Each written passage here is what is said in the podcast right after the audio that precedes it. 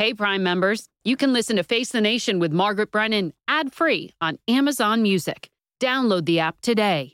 This spring, if you'd rather spend time enjoying your lawn instead of trying to keep it alive, there's good news. TruGreen is the easiest and most affordable way to get a beautiful lawn. All you have to do is water and mow, and they'll do the rest weed control, fertilization, aeration, and even some things you might not even think of. They'll do all of it, while you can do literally anything else. With TruGreen, you can have your lawn looking as good as a putting green. That's not hyperbole. TruGreen is the official lawn care treatment provider of the PGA Tour. TruGreen offers a satisfaction guarantee, and they have a verified best price promise, which guarantees you the lowest price with no compromise on quality. You do you. Let TruGreen do your lawn care. Visit trugreen.com to get the best lawn at the best price with the best people guaranteed. The Angie's list you know and trust is now Angi, and we're so much more than just a list. We still connect you with top local pros and show you ratings and reviews, but now we also let you compare upfront prices on hundreds of projects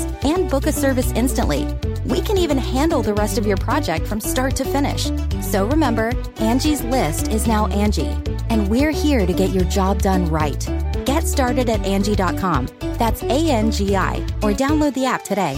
And we're back with the co chairs of the For Country Caucus in Congress. It's a group of veterans who are working across the aisle. Its leaders are Colorado Democrat Jason Crow and Texas Republican Tony Gonzales. It's good to be here in person with two people working across the aisle. This kind of conversation rarely happens these days.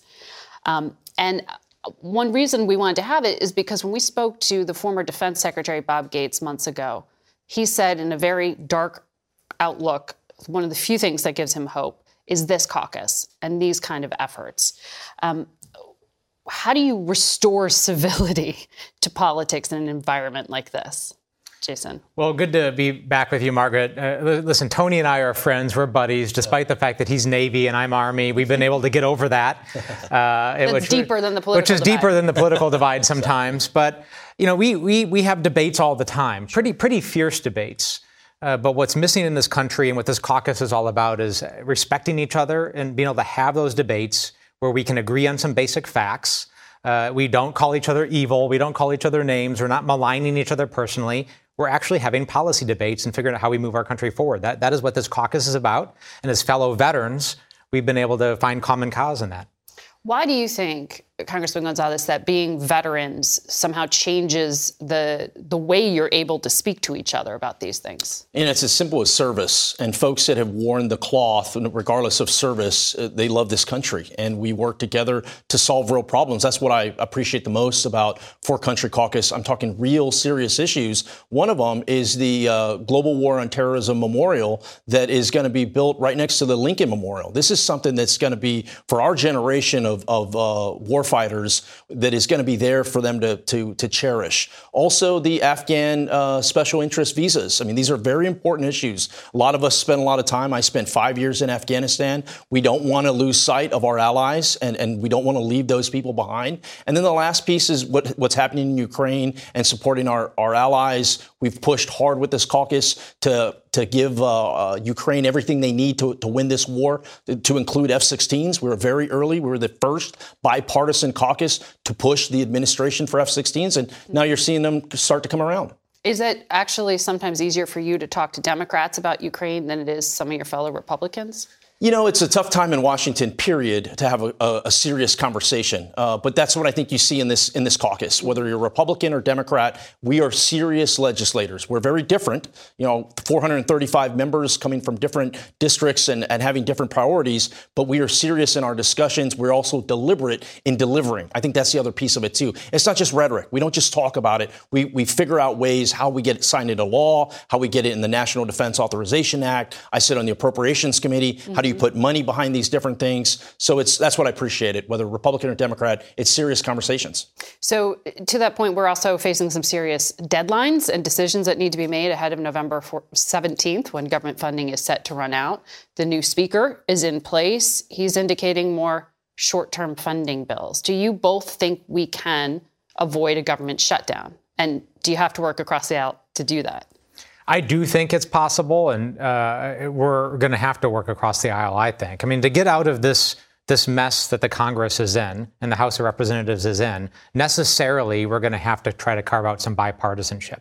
You know, last Congress, that's how most of the big things that we got done got done on a bipartisan basis. Consequence for that. There, there is a political consequence, but you know, listen, we're not asking people to storm the beaches of Normandy. We're not asking people to, you know, deploy and, and, and you know, members of Congress to deploy and give their lives like we oftentimes uh, ask our servicemen and women. We're asking people to, sh- to show some courage, to lean out there and maybe take some tough votes. And yeah, there will be consequences to it, but that's what service is about. I, have done that as a Democrat. I've, I've, parted from my party and the administration at times, and he's done that as a Republican because we are about service to the country first.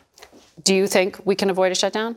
I do, I, but I don't think I don't think the partisanship in this town is going to end all of a sudden because we have a new speaker. I think you're going to see a, this continuing partisanship happen. I was I was why, why? Uh, just the division in the country in general. It's so much easier to blame the other side for everything that's wrong instead of coming together and finding a solution and taking ownership for the problem. It's it's easier to just blame the administration or blame the House Republicans and round and round we go. Mm-hmm. But I do think uh, it, it was positive to see us pass in the House uh, a couple of appropriations bills this week, mm-hmm. and I'd like to see more of that. You know, the House continue to get its work done, and then ultimately get the Senate to pass their appropriations bills. These are all positive things. I'd also say too, the folks that were kind of against Kevin McCarthy and against uh, continuing resolutions, all of a sudden, you know, since it's a different person, since it's Mike Johnson, maybe CRs aren't that bad after all. um, I was just, you know, we're talking about restoring civility. And yet, it's just within the past few weeks that we have seen credible death threats. We're not just talking about calling names, we're talking about credible death threats against members of Congress within both of your parties, but within yours, just for votes placed as to who should be that next speaker. And members of this caucus, Mariannette Miller Meeks, uh, Steve Womack, Don Bacon, Nick LaLota, they all face death threats for votes they took. How do you get past that kind of um, fear that that must put in the in the hearts of some of the lawmakers. You know, sadly, in today's environment, it, for many of us, this is service. We're coming up here and we're voting our conscience, we're voting our district, and we're taking incoming. You know, thinking back to our time in the military, it's no different. Uh, after Uvalde, after Uvalde happened in my yeah. district, I was getting death threats. I mean, since then, it just seems because you were pushing for legislation that would restrict or have more the interesting thing is, I was getting death threats from the left. I was getting death threats mm. from people that wanted to ban certain things, and they were blaming me for what was occurring. So it's just it, the, the, whole world's turned upside down. Yeah. I think we get back to civility by having conversations. We disagree or we agree on certain things, but we do it in a manner that's productive and ultimately delivering for the American people. It, it can't just be rhetoric. People want solutions, whether it's the economy, whether it's the border, whether it's national security all of this, um, the Americans demand solutions. So I think there's an opportunity in all this chaos, yeah. in all this division. I think there's an opportunity for lawmakers to stand firm in who they are and come together. And Margaret, it's not just an opportunity, but uh, I think we believe it's our obligation. That's right. Right? We, we are in a time of high partisanship. Vitriol, families are divided, communities are divided, neighbors aren't speaking to each other anymore. Uh, I mean, the people watching the show understand this when you're a leader, you don't get to choose the moment in which you lead. Your, the question only is whether or not you're going to rise to that occasion and answer the call. Mm-hmm. Uh, we have answered the call before. That is what our caucus has done. Sure. We have a demonstrated track record of it, uh, and we are ready to lead again. And it will be hard. It's going to be very, very hard, and it's not without sacrifice, but we're ready to do it.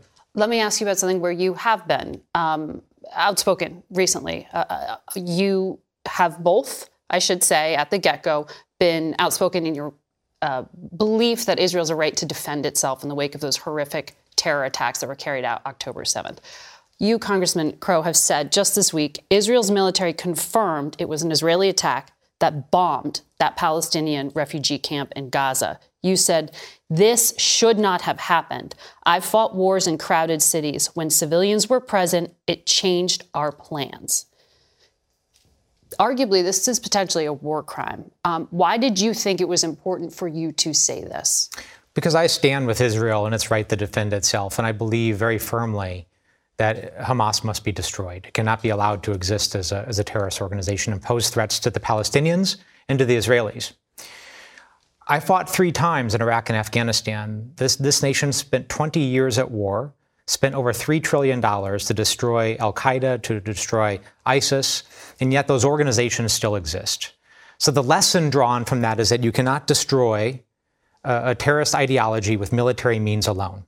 You have to have politics, you have to have diplomacy, you have to have humanitarian aid, because you can kill a terrorist but if you destroy or kill innocent civilians, you create more terrorists in the process. Mm-hmm. So that is why I am adamant that to support Israel, to do this the right way, we have to put front and center the protection of civilians. And I, I have done that with regard to the United States. I am the founding member of the Protection of Civilians in Conflict Caucus. Mm-hmm. And, I, and, and every time the United States makes a mistake or, or strays from our path, I call it out because the, the path to getting better and improving is being honest. But with this particular conflict, saying things that you just said will bring some sharp criticism to you. Absolutely. Uh, what, when, what, happened after you said this?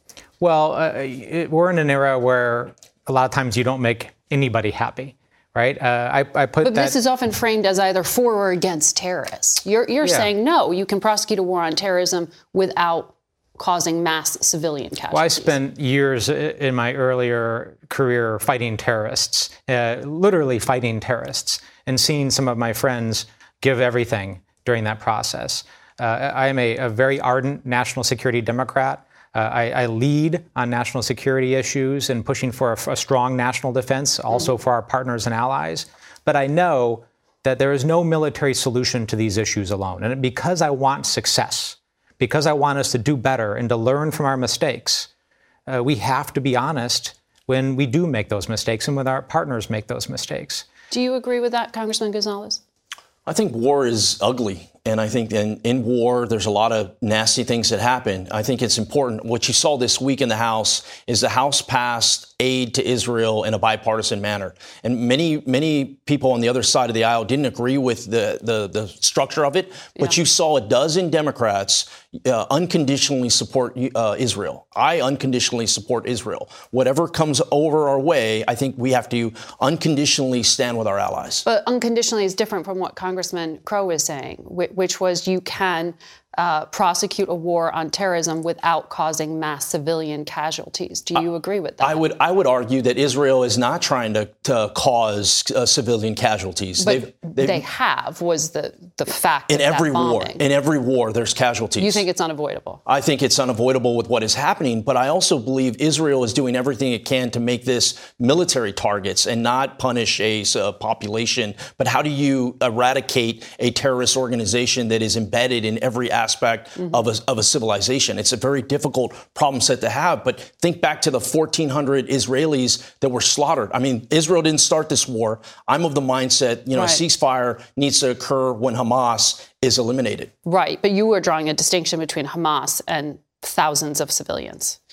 And that's the pushback on your argument is it, that there needs to be a brighter line there, there does. There, there, there, there, needs to be a distinct. Uh, when does this war end? How does this conflict end? In my eyes, the conflict ends when uh, Hamas is is eliminated. And also, I think back to these threats are not just abroad; they're here in the United States. Mm-hmm. You know, myself and Marco Rubio, we introduced a resolution that deports anybody on a visa that is supporting a terrorist organization. This is already law. This is already law, but the administration isn't abiding by that. But law. what do you mean by that? I saw that and I was honestly kind of confused because um, terrorists aren't welcome into the United States. How do you define support? What do you mean by that? Who is it that you want to deport? Uh, I'm seeing a rise. I think Americans are seeing a rise in anti-Semitism yes. and this support, this open support for active terrorist organizations. If that occurs, mm-hmm. especially you're seeing it throughout the, these different protests, and there's a difference between First Amendment, you know, kind of speaking out yeah. uh, in, in, a peaceful manner, and those that are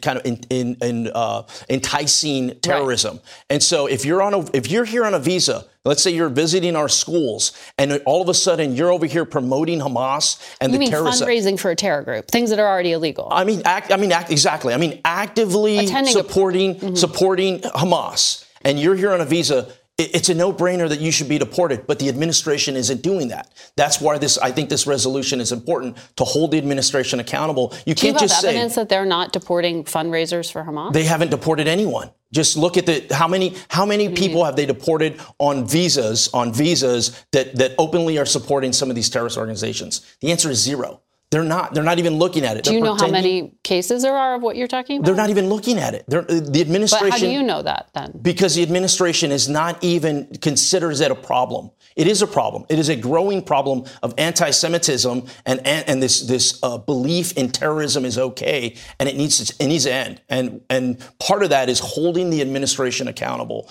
and to just do the law that do do what is already on the books. Uh, there has been a rise in anti-Semitism. The administration has talked about. Um, we've talked about, the FBI has talked about. In fact, the FBI director said Jews make up 2.4% of the public, but account for 60% of the religious based hate crimes. That was before October 7th. This has been a problem in the United States of America. Let me ask you about rhetoric, though.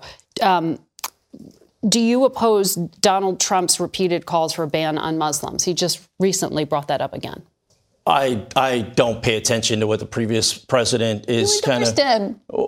But I don't pay attention. I mean, uh, okay. I mean, okay. ban on, on Muslims, uh, folks coming over here from these different countries. I'm a, I'm of the mindset of this because it would contradict what you were talking about with the. Well, Afghan I'm of the mindset of this. Act. I'm of the mindset of this. People that can come over here legally, people that are coming over here to do, you know, to visit our, our schools and do these different things, perfectly fine. I don't care where you come from, what religion you are, but if you are actively going against against the United States, if you're actively encouraging, inciting a riot and terrorism, your visa should be immediately revoked and you should be deported. Sure. You can do both. It doesn't have to be a universal ban on everyone. It also right. shouldn't be a, a no laws are enforced. This is where the administration is getting it wrong. Sure. They're not enforcing anything. Sure. But just on the theme of civility, I think preciseness in language and not using um, ethnic groups or religious groups, would you adv- advise that that anyone in in office not call for bans of religious groups or ethnic groups? I don't. Or yeah. deportations? I know you, you pay a lot of attention to immigration issues. Sure. I, I, I, don't look at the I don't look at the race, religion, creed. I look at the action. And I think if we focus on the action,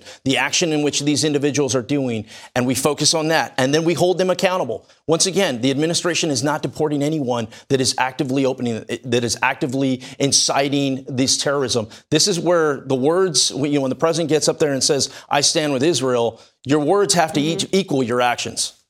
And I'll just say, providing material support to a foreign terrorist organization is against the law. Yes. Uh, there, there are uh, numerous investigations along those lines. There have been numerous prosecutions, and I have no reason to believe this administration does not enforce those laws and to take that very seriously. Uh, they do.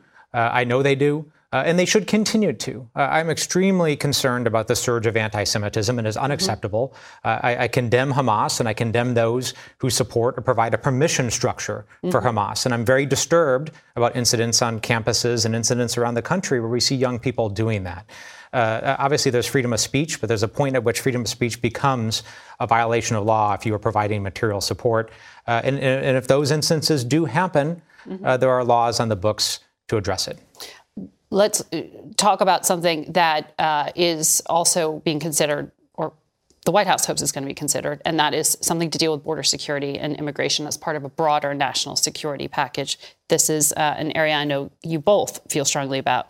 Um, Congressman, outside of Denver, there's been a record number of border crossings and influx to, to your uh, area in Colorado. How much of that fault lies with members of Congress, and how much of it lies with the administration? Well, it, it, predominantly is an issue of Congress, right? Uh, the United States Congress determines our immigration laws. Our immigration laws are broken. They've been broken for a very, very long time. Mm-hmm. Uh, and Congress needs to legislate to fix this issue. Uh, there, of course, is enforcement, and I've been, uh, um, you know, talking to the administration about how we can do better at the border. The, the, current border situation is not sustainable. It has to be addressed, and we need a secure border. There's no doubt about that. We have firm agreement on that issue, uh, and, and, and, you know, Tony knows it well. as He has the largest stretch of border of any member of Congress, I believe. Mm-hmm. So um, we, we have to address that issue. I, I, I, believe it should be done in a humane way, in a, a way that centers human dignity as well as uh, is, is, a good uh, makes us good stewards of the taxpayer dollar. Mm-hmm. Uh, that's why I did not support a wall because I thought it was a waste of money. But I do support efforts of uh, increased enforcement, surveillance, technology, other things that I know well from my time in Afghanistan that right. do work uh, and work in a more humane way. So, what needs to be in this $14 billion request to Congress to help with border security that the White House has made as part of this broader package? How do you get that through well, and get Republican support in the House? One thing that I would add here is uh, the, the issue of uh, supporting our USCIS. So, the backlog in our immigration court system mm-hmm. Uh, is enormous, right? The pathway towards processing asylum and refugee cases right now is, is extremely backed up. Uh, we don't have enough judges. We don't have enough folks in that system. Uh, so we can relieve substantial pressure uh, to um, to help that system and, and, and, get some of the folks who are sitting in detention centers, uh, sitting on the border, uh, get them processed through the system in a way that's compliant with our laws. Mm-hmm. And then the next piece is I, I have an immigration detention system uh, center in my district. Uh, it is a privately run immigration detention system or center, uh, and I've been pushing very hard to end private for profit immigration detention centers. Mm-hmm. Uh, I think that it creates perverse incentives uh, that uh, put profit motivation ahead of human dignity. Yeah. This is a government function and should be done by the government, not by companies. How do you get?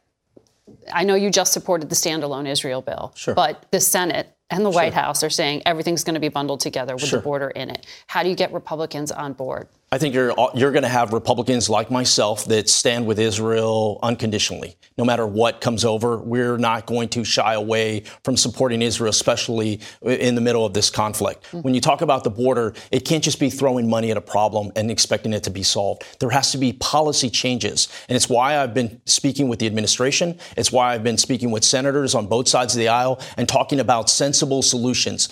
A couple of sensible solutions. We introduced a, a piece of legislation. It's called the Safe Act. And what it does is when, when somebody comes over, they get their case heard in days, not years. And if they do not qualify for asylum, they get sent back to their country of origin. This includes the State Department it, it, being involved in this. Yeah. These are some things that can happen today. They've already started to do some of that. You saw some deportation flights right. to Venezuela, but you're talking hundreds where it should be thousands. Has so the these- new speaker promised you that some of your proposals will be part of uh, the border package? There is no doubt that I have been very vocal in Congress. And I remind my colleagues that no one will ever outborder me, whether they want to or not. I have the longest stretch of border. I'm talking about the border every single day, and I will always have a seat at the table in the conversation. I'm looking for meaningful, sensible solutions that can ultimately protect our country uh, uh, uh, from these terrorist threats that we have, mm-hmm. and also have a lane for those that want to come over legally through the legal route.